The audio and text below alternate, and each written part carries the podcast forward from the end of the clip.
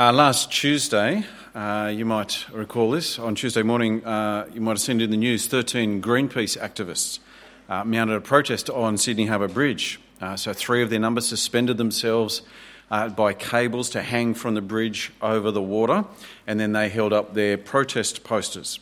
obviously, police were called in, they detained the 10 support crew that were still on the bridge. They eventually got the three people hanging by their cables, lowered into a boat. All 13 were then taken to police stations and charges were laid. Now, whatever else you might think about these people, you can't question their commitment to their cause. Uh, hanging by cables from the harbour bridge, knowing that police would come, knowing that they'd be arrested and charged, knowing that the judicial system will in some way come down on them, and yet still they went ahead with their protest. This idea of knowing that your cause will bring you into trouble, but being committed to it regardless, that's at the heart of what we'll be reading in Matthew this morning. In chapters 10 to 13, Jesus makes it clear he is calling on people to join him, and that'll come at a cost. You'll have to face rejection because there'll always be those who oppose Christ but the Lord Jesus is clear, he is worth the cost. And so, regardless of the opposition we'll have to face, he calls on us to be committed to him and to his cause. This morning is a reminder of just how significant the Lord Jesus is, and so he deserves our utter, complete loyalty. Last week we left it with Jesus uh, striding through Israel, reversing the curse of God, rescuing Israel from their sicknesses as a sign that he'd come to save them from their sin. At the end of chapter 9, uh, we see that as Jesus goes about this work, uh, he gets a bit overwhelmed. There's too much to do, there's too many people to save. More workers are needed for the kingdom of heaven. Look at it there, chapter 9 and verse 35. Chapter 9, verse 35. Jesus went through all the towns and villages, teaching in their synagogues, preaching the good news of the kingdom, and healing every disease and sickness. When he saw the crowds, he had compassion on them because they were harassed and helpless, like sheep without a shepherd. Then he said to his disciples, The harvest is plentiful, but the workers are few. Ask the Lord of the harvest, therefore, to send out workers into his harvest field. See, everywhere Jesus goes, in every town, in every village, there are people in need of help. The harvest is plentiful, but the workers are few. In fact, in Matthew, so far, the workers are just one. Uh, Jesus is the only one heralding the coming of the kingdom of heaven. And so, given that the harvest field is plentiful, he then recruits more workers. Chapter 10, verse 1. He called his twelve disciples to him and gave them authority to drive out evil spirits and to heal every disease and sickness. See, Jesus is raising up more workers to go into the harvest field, and he's doing it by giving his 12 disciples the authority to do what he's been doing, to announce the coming of the kingdom of heaven. And so he sends them out to Israel to do just that. Down to verse 5. Chapter 10, verse 5. These 12 Jesus sent out with the following instructions Do not go among the Gentiles or enter any town of the Samaritans. Go rather to the lost sheep of Israel. And as you go, preach this message The kingdom of heaven is near. Heal the sick, raise the dead, cleanse those who have leprosy, drive out demons. So the disciples are to do just what we saw Jesus doing last week. And it sounds like that it might be a bit of a triumphant march through Israel, doesn't it? You know, preaching the kingdom of heaven, healing the sick, driving out demons, raising the dead. But from here, things take a bit of a turn. Because for the rest of chapter 10, Jesus tells his disciples what to expect as they go out, and it won't be all smooth sailing he assures them that they will face rejection and opposition. So let's pick it up in verse 14, where Jesus is making it clear that as he sends his disciples out, he's sending them into trouble. Chapter 10, verse 14. If anyone will not welcome you or listen to your words, shake the dust off your feet when you leave that home or town. I tell you the truth, it will be more bearable for Sodom and Gomorrah on the day of judgment than for that town. I am sending you out like sheep among wolves. Therefore, be as shrewd as snakes and as innocent as doves. So the disciples are heading into hostile territory. They're like going to be like sheep among wolves, and so they've got to be very careful. And Jesus knows that his disciples will have to face opposition on his account for a long time. So, back in verse 5, Jesus specifically tells his disciples not to go to the Gentiles. Uh, this particular mission is just to Israel. But from verse 17, Jesus looks ahead to when they will go out to the Gentiles. And when they do, they'll face a hard time from the Gentiles as well. Verse 17 Be on your guard against men. They will hand you over to the local councils and flog you in their synagogues. On my account, you'll be brought before governors and kings as witnesses to them and to the Gentiles. But when they arrest you, do not worry about what to say or how to say it. At that time, you'll be given what to say. See, there'll come a time when they'll be arrested and flogged for speaking about Christ. When the time comes for them to go to the Gentiles, there'll still be those who reject and oppose Christ. In fact, on account of Christ, things are going to get brutal and personal for the disciples. Verse 21. Verse 21 Brother will betray brother to death, and a father his child. Children will rebel against their parents and have them put to death. All men will hate you because of me, but he who stands firm to the end will be saved. And Jesus wants his disciples to be very clear that this opposition is exactly what is expected to happen. Come now down to verse 34. Verse 34 Jesus says, Do not suppose that I have come to bring peace to the earth. I did not come to bring peace, but a sword. For I have come to turn a man against his father, a daughter against a mother, a daughter in law against her mother in law. A man's enemies will be the members of his own household. Jesus came to bring division because Jesus calls for an allegiance to Him that's far and above any other loyalties you might have. His kingdom takes precedence even over family ties. And so, if it comes to making a choice between following Jesus into the kingdom of heaven or getting along with your family, Jesus says, Choose me and the kingdom of heaven. I'm more important than your family. Way more important. But not everyone will be able to come at that. There will be those who reject Christ, and Jesus knows it'll cause friction, trouble, betrayal, even death. But that's the call Christ makes. He trumps everyone and everything else. Now, these words from verse 17 on where Jesus is looking forward to the time when the disciples will go to the Gentiles to proclaim the kingdom of heaven, that's the time we're in. The news of Jesus as Lord of all being spread to all four corners of the globe, that's our time. That's now. And so these words have immediate reference for us in the here and now. Following Jesus might cost you your own family. You might have to choose between those you love and following Jesus. In our time, there's going to be, there is rejection and opposition to Christ, and we'll have to decide who we'll stand with. Will we stand with Christ and eh, face the persecution and the heckling and the taunting, or will we cave in, living in the fear of man, and so conform to what the people around us expect and want? In verse 28, Jesus says these words. Look at it there, verse 28. Jesus says, Do not be afraid of those who kill the body, but cannot kill the soul. Rather, be afraid of the one who can destroy both soul and body in hell. They are serious words, aren't they? Don't be afraid of men. All they can do is kill you. That's a pretty serious pep talk, isn't it? But that's the reality.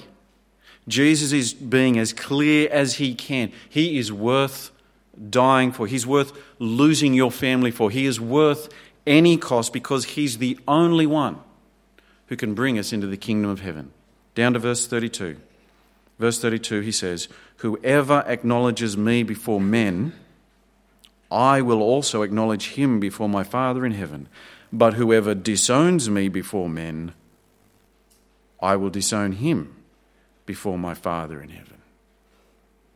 Jesus is the only way into the kingdom of heaven. He is the only way we can be safe before God the Father. Acknowledge Him, and Jesus says, I will acknowledge you. There is no other that can usher us safely into the presence of God Almighty. There is no other who can save us from our sin. His death, His resurrection in our place to take our punishment for our sin. He is the only one who can bring us safely into the presence of the living God. So, brothers and sisters, I've got to ask you do you believe that? With resolve and conviction, do you believe in Jesus? With steel in your veins, do you believe? Then make your call. Put your colours to the mast fly the flag. Own Jesus as your Lord and Saviour and take whatever rejection and opposition comes your way because He is worth it.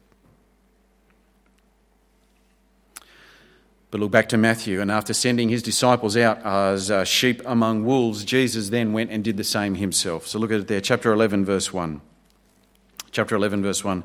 After Jesus had finished instructing his 12 disciples, he went on from there to teach and preach in the towns of Galilee.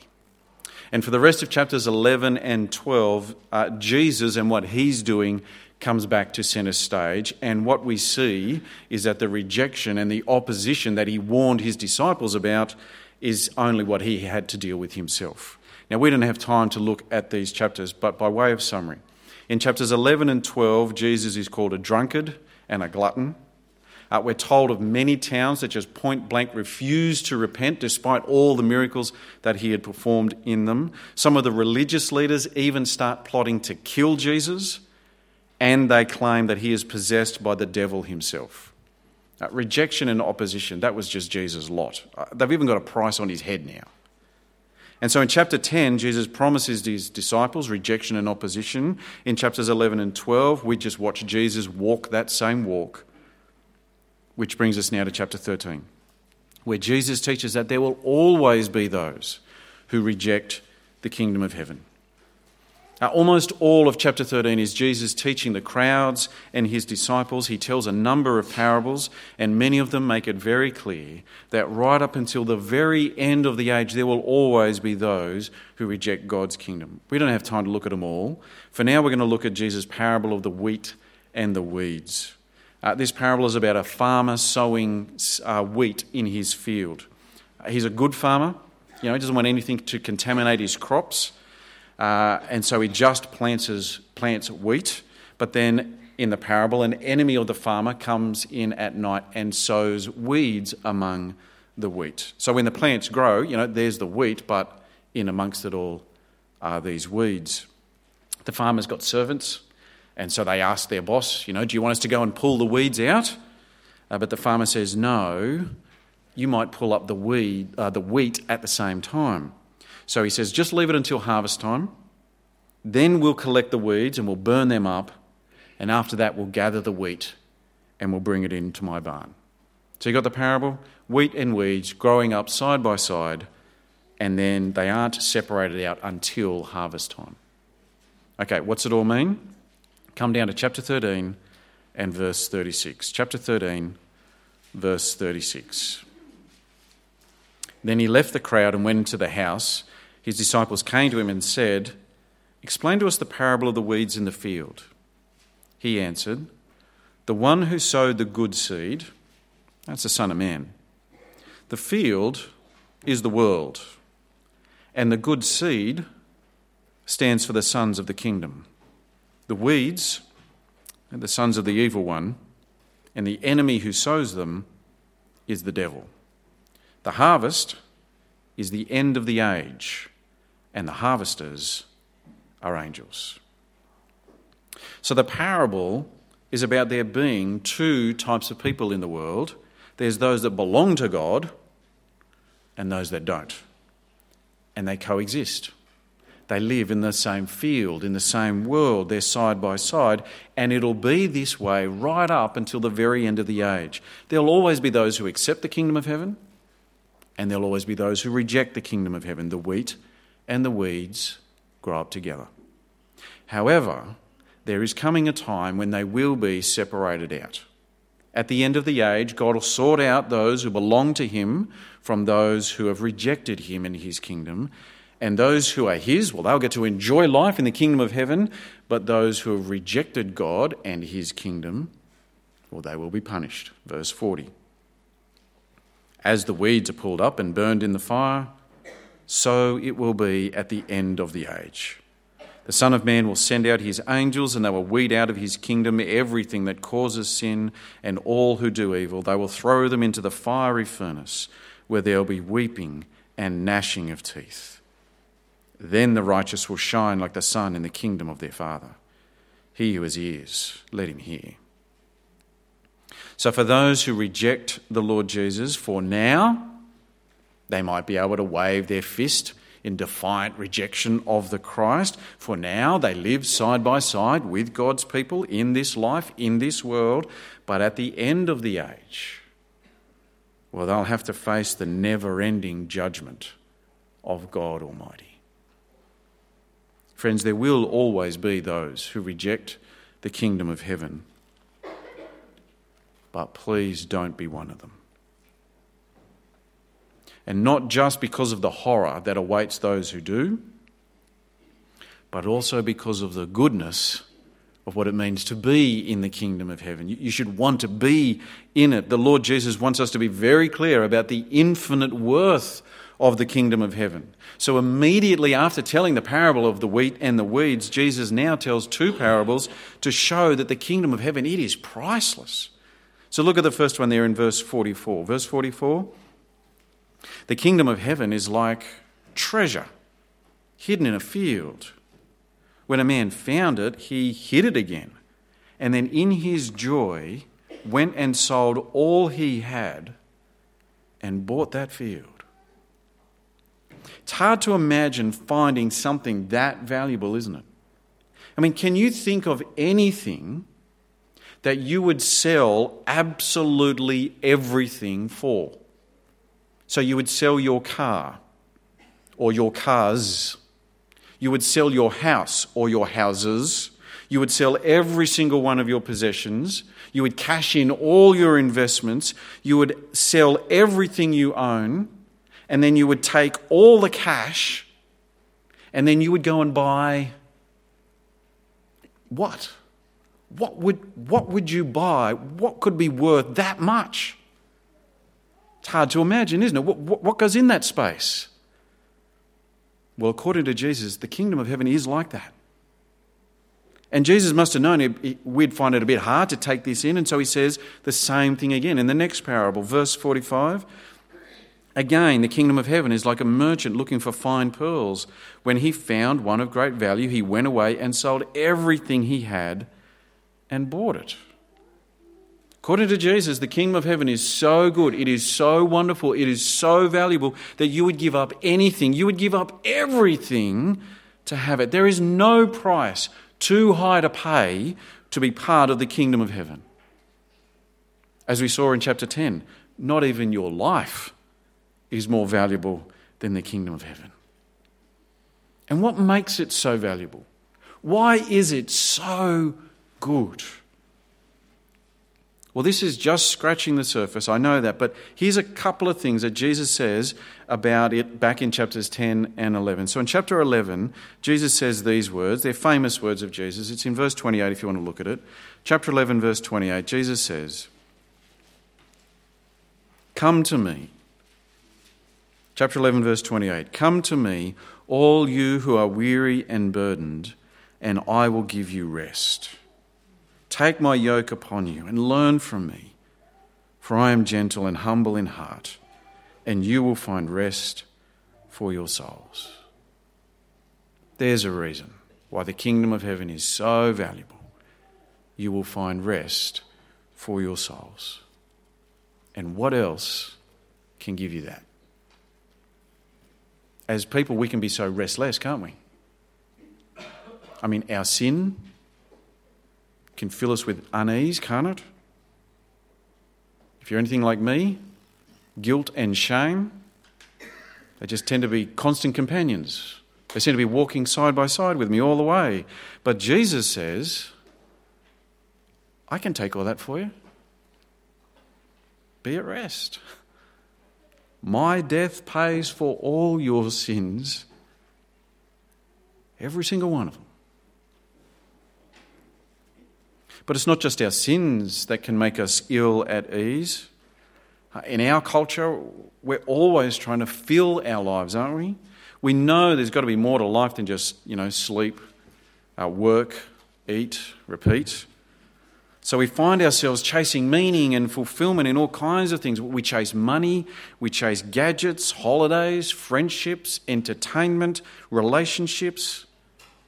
But finding meaning and purpose in these things, it's like chasing after the wind. You know, you can never catch it, you can never keep it.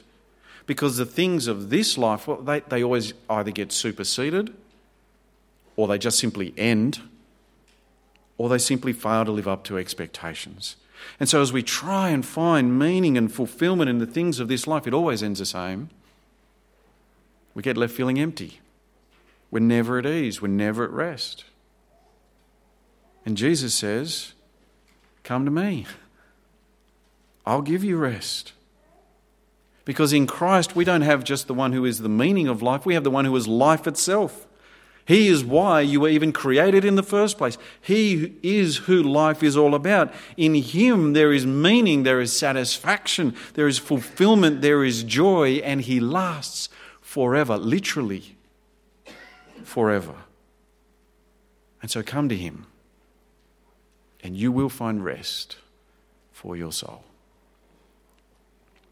And here's another reason why the kingdom of heaven is so valuable.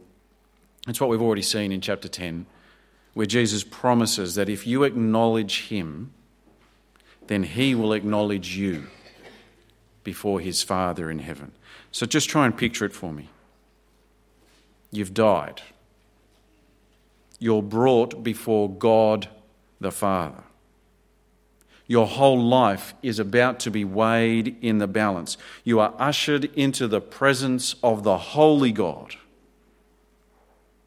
And you can't help but feel small, inadequate, guilty, afraid. But there's something of a twinkle in the Father's eye because the Lord Jesus Himself, the Son of God, is walking up behind you with a big smile on his face, and he puts his arm around you and he says to his father, It's all right. This one's mine. And the father says, I know. They're mine too. Life with God forever. The kingdom of heaven is like a merchant looking for fine pearls. When he found one of great value, he went away and sold everything he had and bought it. Friends, in these chapters, Jesus made it very clear that following him won't be easy. You're going to have to live side by side with those who think that Jesus is a fool. Some of these people will actively oppose you. It may cost you your friends, your family, maybe even your life. And so is following Christ into the kingdom of heaven easy? No. No, it's not. But should you still want to be in it? Absolutely. No matter what rejection, no matter what opposition may come our way, brothers and sisters, the kingdom of heaven, it is worth it. Jesus, He, He is worth it. We'll pray.